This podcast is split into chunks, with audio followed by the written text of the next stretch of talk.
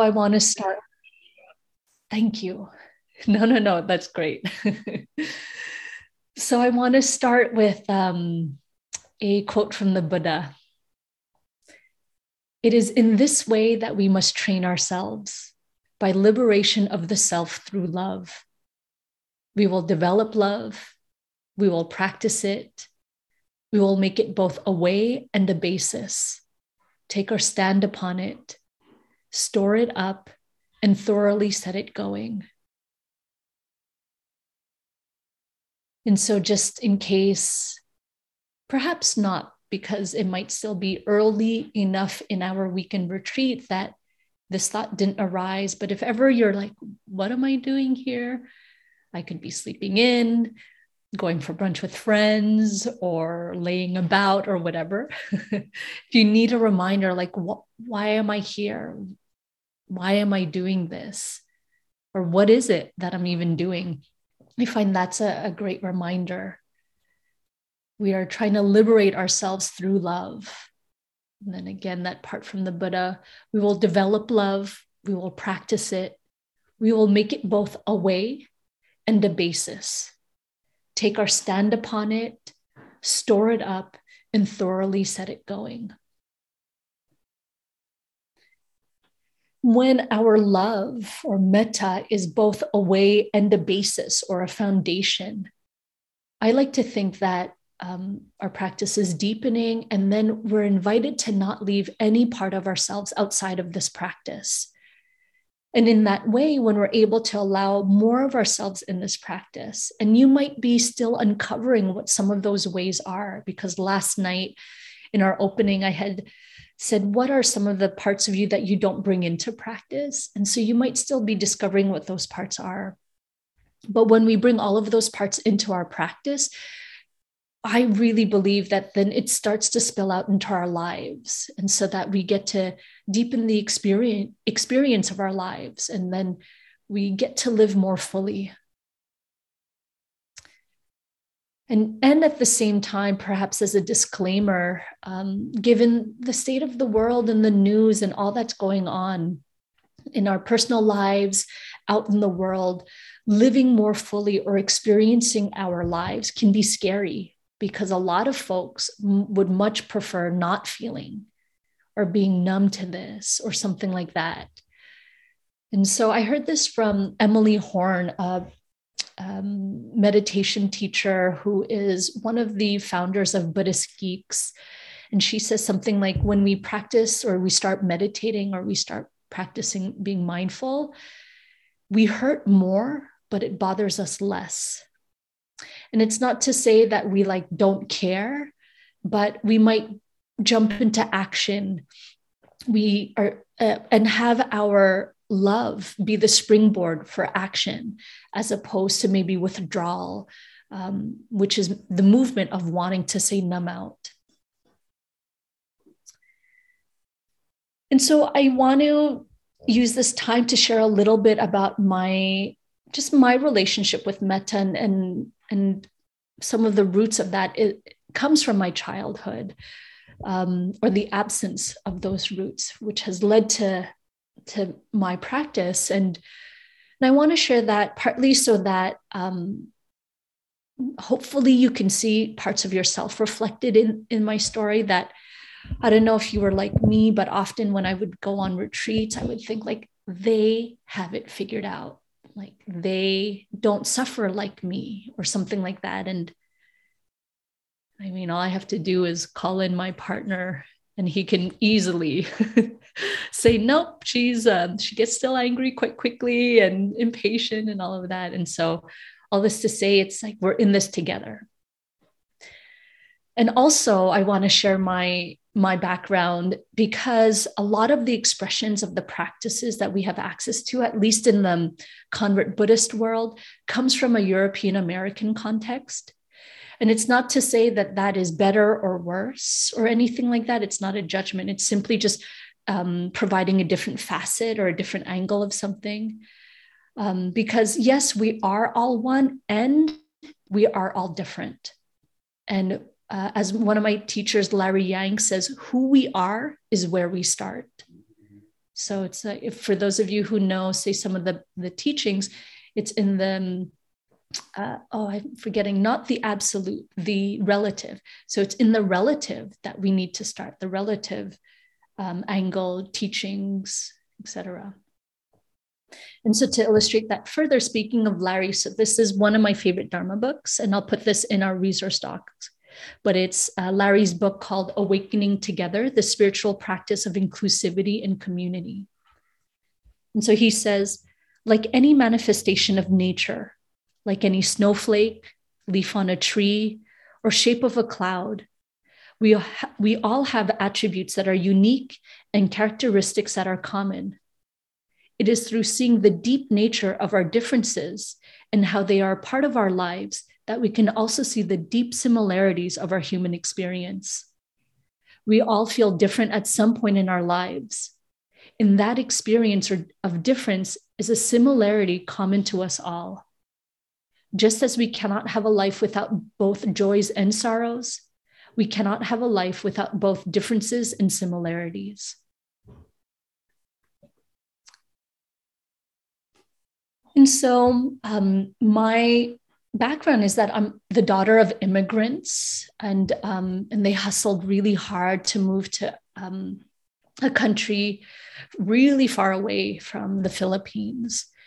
And in that hustle, there was a lot of um, assimil- assimilating.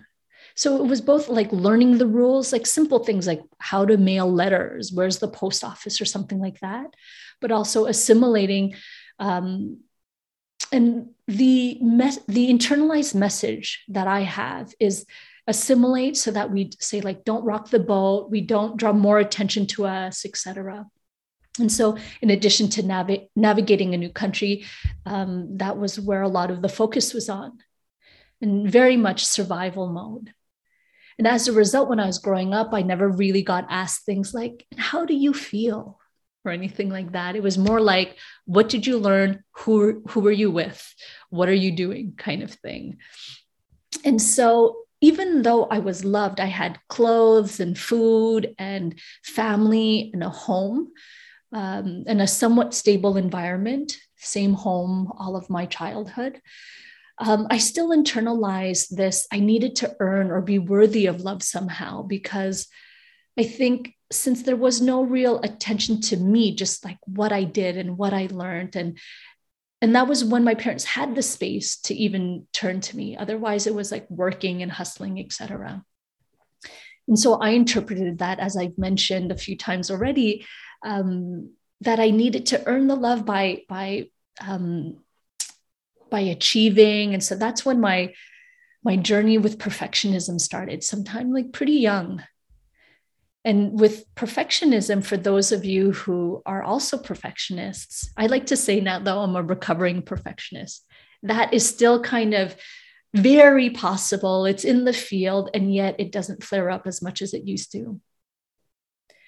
And so, um, if you are like me or are like me, um, very motivated by external forces or external factors, um, and that that perfectionism inevitably got um, got brought into my practice when I did start practicing, uh, when I did find this path. And so, what would happen was that I um, I brought that tightness into my practice and partly because I was trying to be an introvert through practice, but also just that perfectionist was like my teacher said, follow the breath. And when the mind wanders, bring it back. And I was like, got it, on it kind of thing. And then so when the mind wandered, I was like, no, come back. And I was quite rough with myself. And so, what I didn't realize that in addition to practicing how to bring my mind back, I was also practicing being hard on myself or judging what was natural. Like the mind thinking is natural, just as natural as the ear hears sound.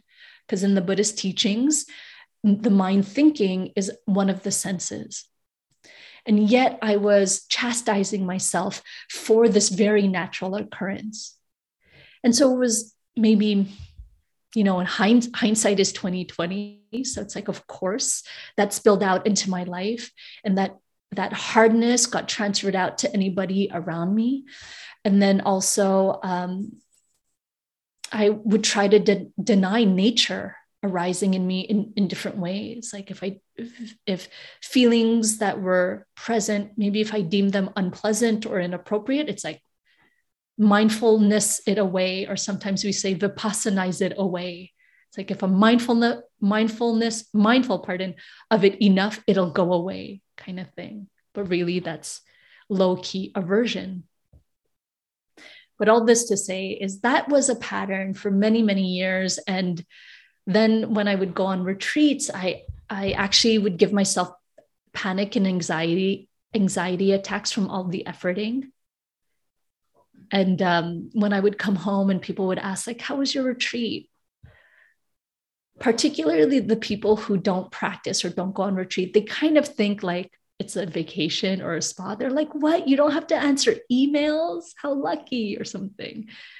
You get food cooked for you, etc. And so when I told them I, w- I had anxiety and panic attacks, they were just like, I really have no clue what you're doing, kind of thing, because how could that happen when meditating? And so it got to the point where my partner at that time and my mom, I don't know if this was intentional, but they had like this intervention with me. They were just like, you do all this meditation, you go on retreats, and um, and like you're scary, you know, like you get angry so quickly, you're so impatient, you judge us, we can't live up to your standards, kind of thing. And of course, I was like, you don't know me. You don't know what you're talking about. And so i wasn't in the in the place to receive in that moment. And i continued practicing but of course their words kind of stuck with me. And then i um it, w- it became quite clear that oh wait a second. How i'm practicing is really not working or it's not wholesome or it's not leading to skillful states and so that's why already I think I've said how we practice at least half a dozen times. You'll hear me say that much more uh, over the weekend, but it's because it was the root of so much suffering, even though on the outside I was doing all the things. I was meditating, going on retreat, etc. And so that was incredibly painful to hear because I didn't know how else to practice, basically. So I felt quite lost. Um, and then that's around when all of my different teachers would say metta, metta, metta. And then it, it took a few years, I'd have to say, that I really started tuning into that softening from my metta or, or thanks to my metta practice.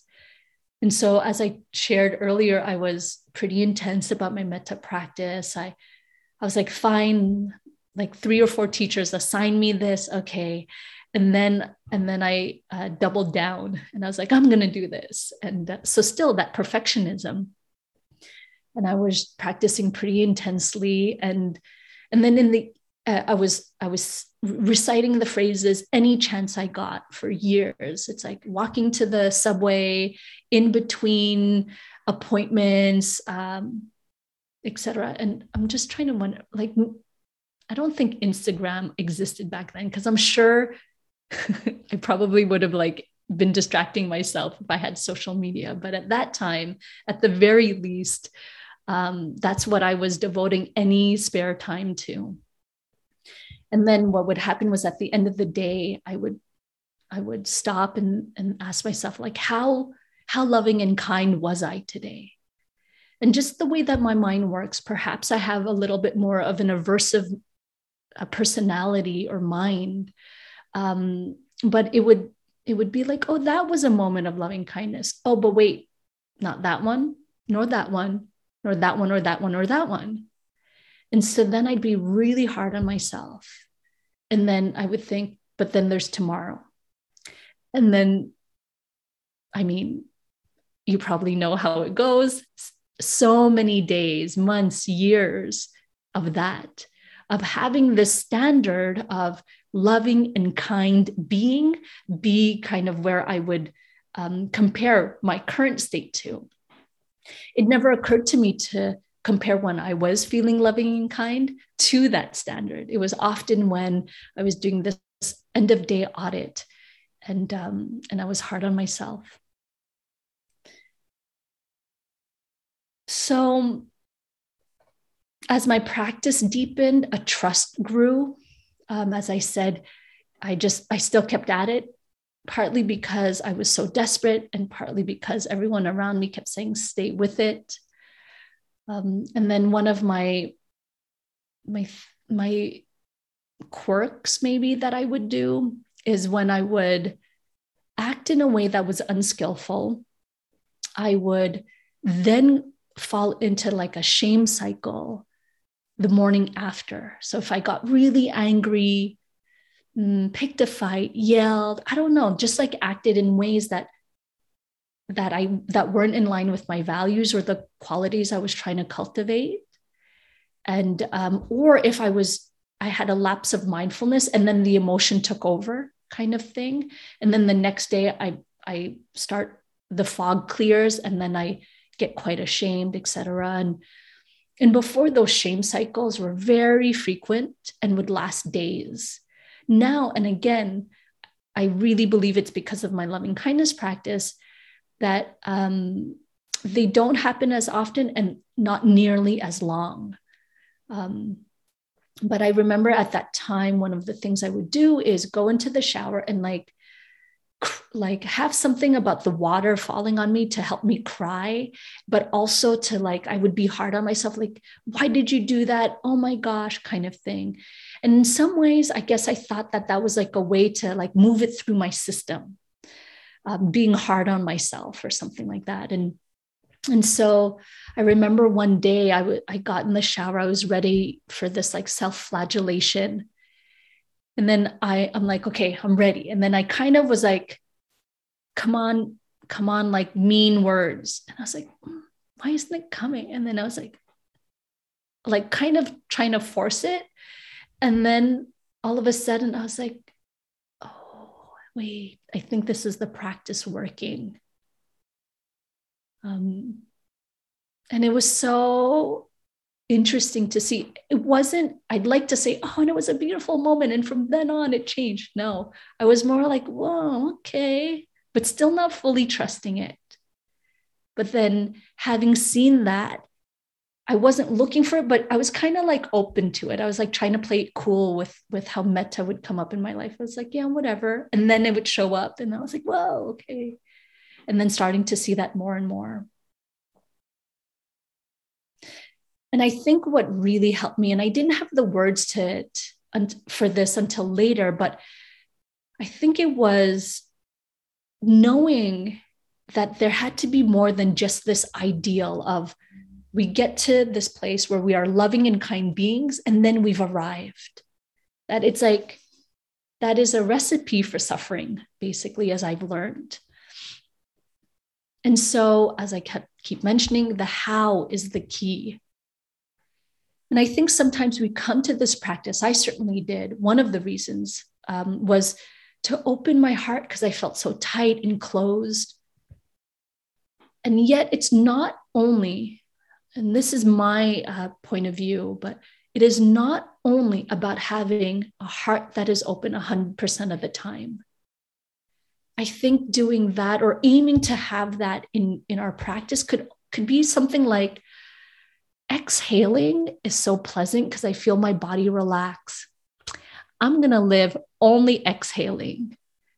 It's like, no, it doesn't work like that. But there's ebbs and flows, there's birth and death, uh, gain and loss, open and closed, inhale, exhale, contraction, expansion. And I think this is, um, I, would like to, I feel like I heard Jack Kornfield say this on a retreat um, Buddhist teacher based in California, Jack Kornfield. Um, and so I'm going to use my hand as a visual. I'll also describe it, but you might, if you're not looking at your uh, device, you might want to look at it.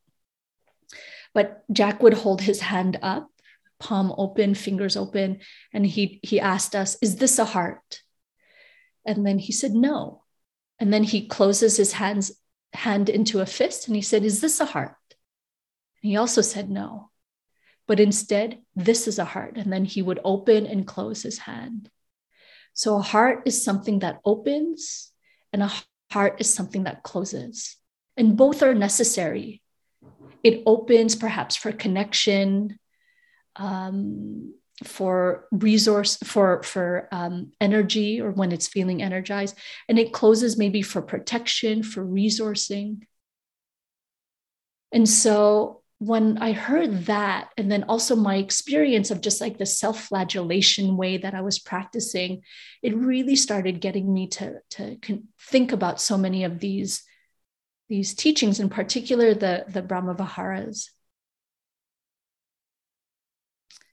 And then I think around the same time, Larry Yang on another retreat I was on said, I love this. He, w- he was teaching, his topic of his talk was the seven factors of awakening. But he started the talk with, I'm in a bad mood. And I've been in a really bad mood for years, or something like that.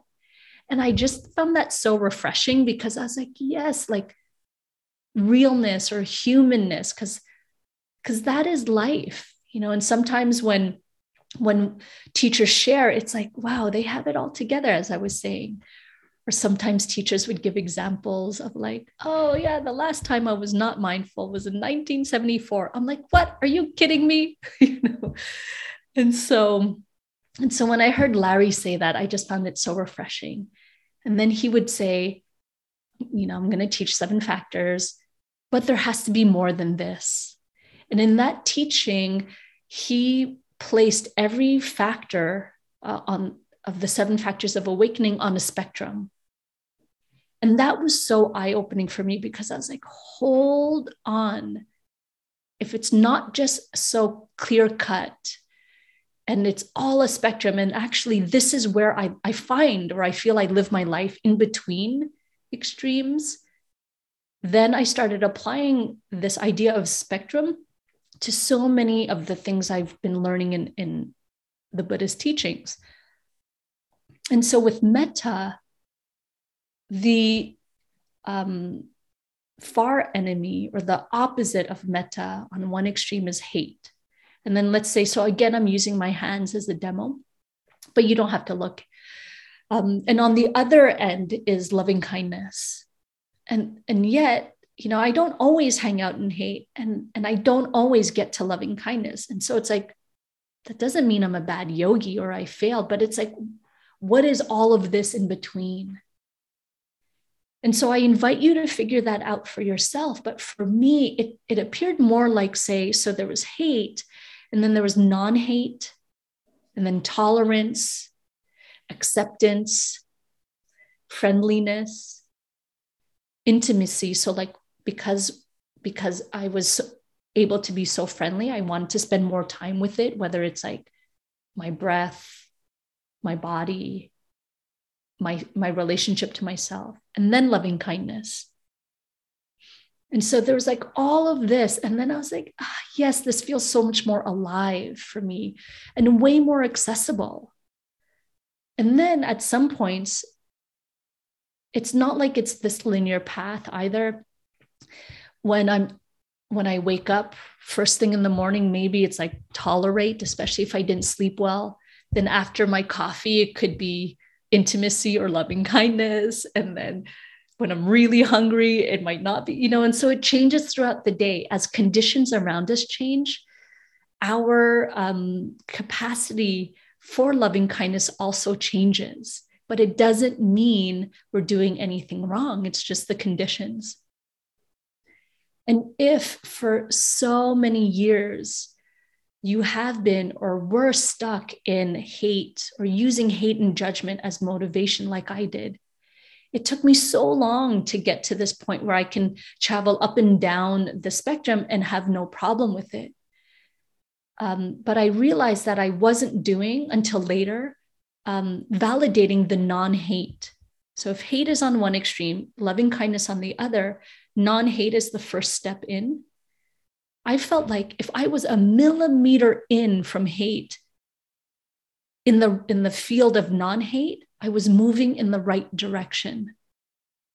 And so to not underestimate that, basically.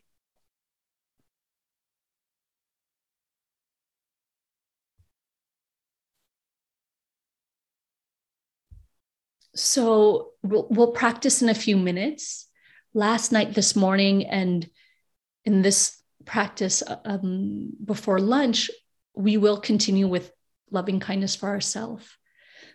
but it's really just setting the foundation. And it's partly because we come to practice because of our own suffering, whether it's stress, insomnia, just this um, challenge to navigate the world, the news, whatever it might be. And as of this afternoon, we will start touching into benefactor and neutral person. And tomorrow we'll do difficult person and um, all beings. Just to remind you that there's this journey we're on. And, and because I've seen this a lot, so I also teach mindfulness. And so um, when folks come to mindfulness, because they're stressed or for their blood pressure or whatever, but then they stop there when their um, personal suffering is kind of like resolved or something like that. I feel like there's like this whole breadth and depth of teachings, of wisdom and heart teachings in the Buddha Dharma that they're missing out on. And so I'm just so excited that you're here diving deeper. Because it's when we touch into the beauty of the of the buddha dharma then we start seeing the interconnection and the and our interbeing. And so we'll start seeing that this afternoon basically. But it's like we're connecting to others starting or uh, via ourself. We're like tuning into what larry said Um, it is through seeing the deep nature of our differences and how they are part of our lives that we can also see the deep similarities of our human experience. And so that's what we're doing last night and this morning. We're getting, say, really intimate with our own suffering, our own capacity for our own suffering, which then increases our, compa- our capacity for others. And it's often, at least this was my experience, when I felt like there was not that space for that capacity to hold others. Two things. One, it was I didn't yet trust the practice, like that, that it could indeed hold it all but it was also just what was happening was really hard. And so to slow it down, move at the speed of trust, basically.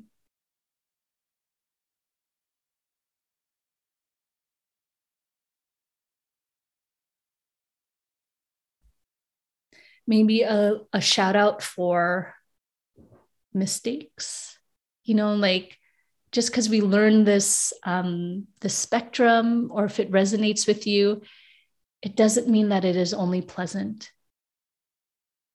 So, to uh, as that reminder, um, it'll hurt more, but it'll bother us less. So, just letting you know that we will make mistakes. I continue to make mistakes, even though metta has been part of my practice for, has been a, a main part of my practice for about 10 years now. Just trying to think. Yeah, I mean, just yesterday with my partner, poor partner, but um, I don't know. I just remember snapping at him and being like, I'm always the house manager. I want you to hold some of this too. And that's not totally true. It was before though, but not anymore, or much less so. And um, and my capacity to hold it all or, or to make mistakes and to know that mistakes will happen allowed me to say, I think he replied with, Well, that's not fair. And in the past, I would have been like, All right, game on. Yes, it is fair, you know, kind of thing. But then now it's, You're right, that wasn't fair. And so knowing I will make mistakes and that perfection but is not the goal, but progress is really allows me to show up moment to moment, or at least many moments, short moments, many times.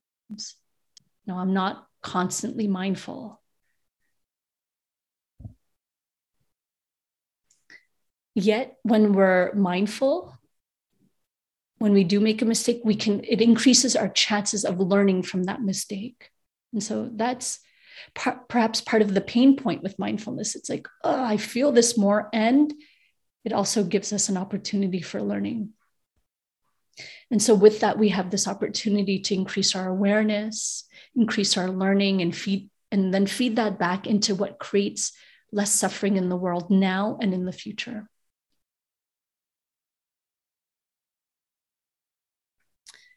Um, and just one more shout out for how, the howness of things. So, back in the Buddhist time, kusha grass was um, very common and, and it's a wild grass. I sometimes say that it was the first meditation cushion because um, the Buddha rolled up dried kusha grass and then sat on that as um, as he meditated and during at least the the time when he obtained enlightenment.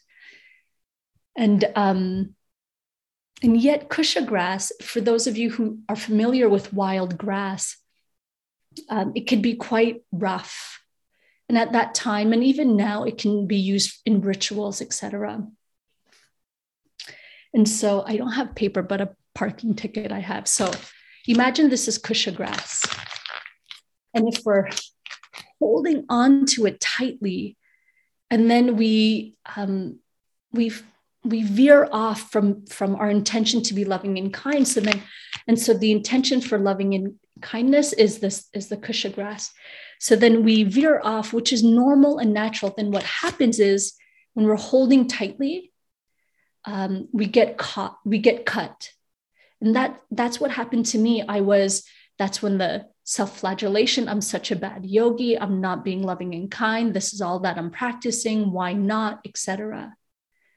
And yet when we're able to, to hold that intention for loving and loving kindness with, with care and reverence, but with this open hand. So when we do fall off the wagon, well, then I can maybe dust myself off, maybe hand to heart, maybe more easily pick up or re-pick up my intention again.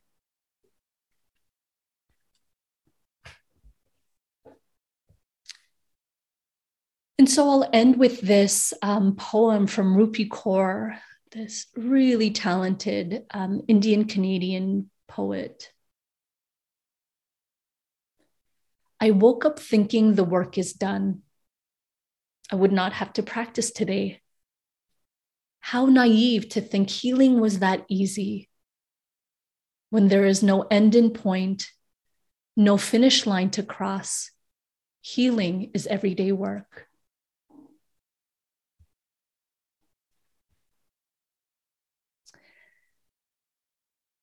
And so let's um, practice together. And it will be 10 minutes, so shorter than what we have done so far together as a group. And so you might turn toward a window. So I have a window next to me, and you might just look out the window.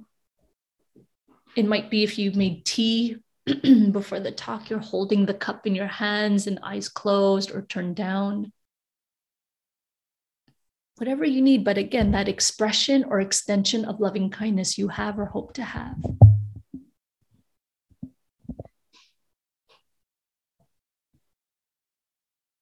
And it'll be fairly unguided since it is a shorter amount of time. And we all might be practicing differently, whether it's sending metta to the version we see in the mirror, a younger version, imagining our ancestors and, and teachers or loved ones sending it to us, or using the image to spark that felt sense or feeling of metta.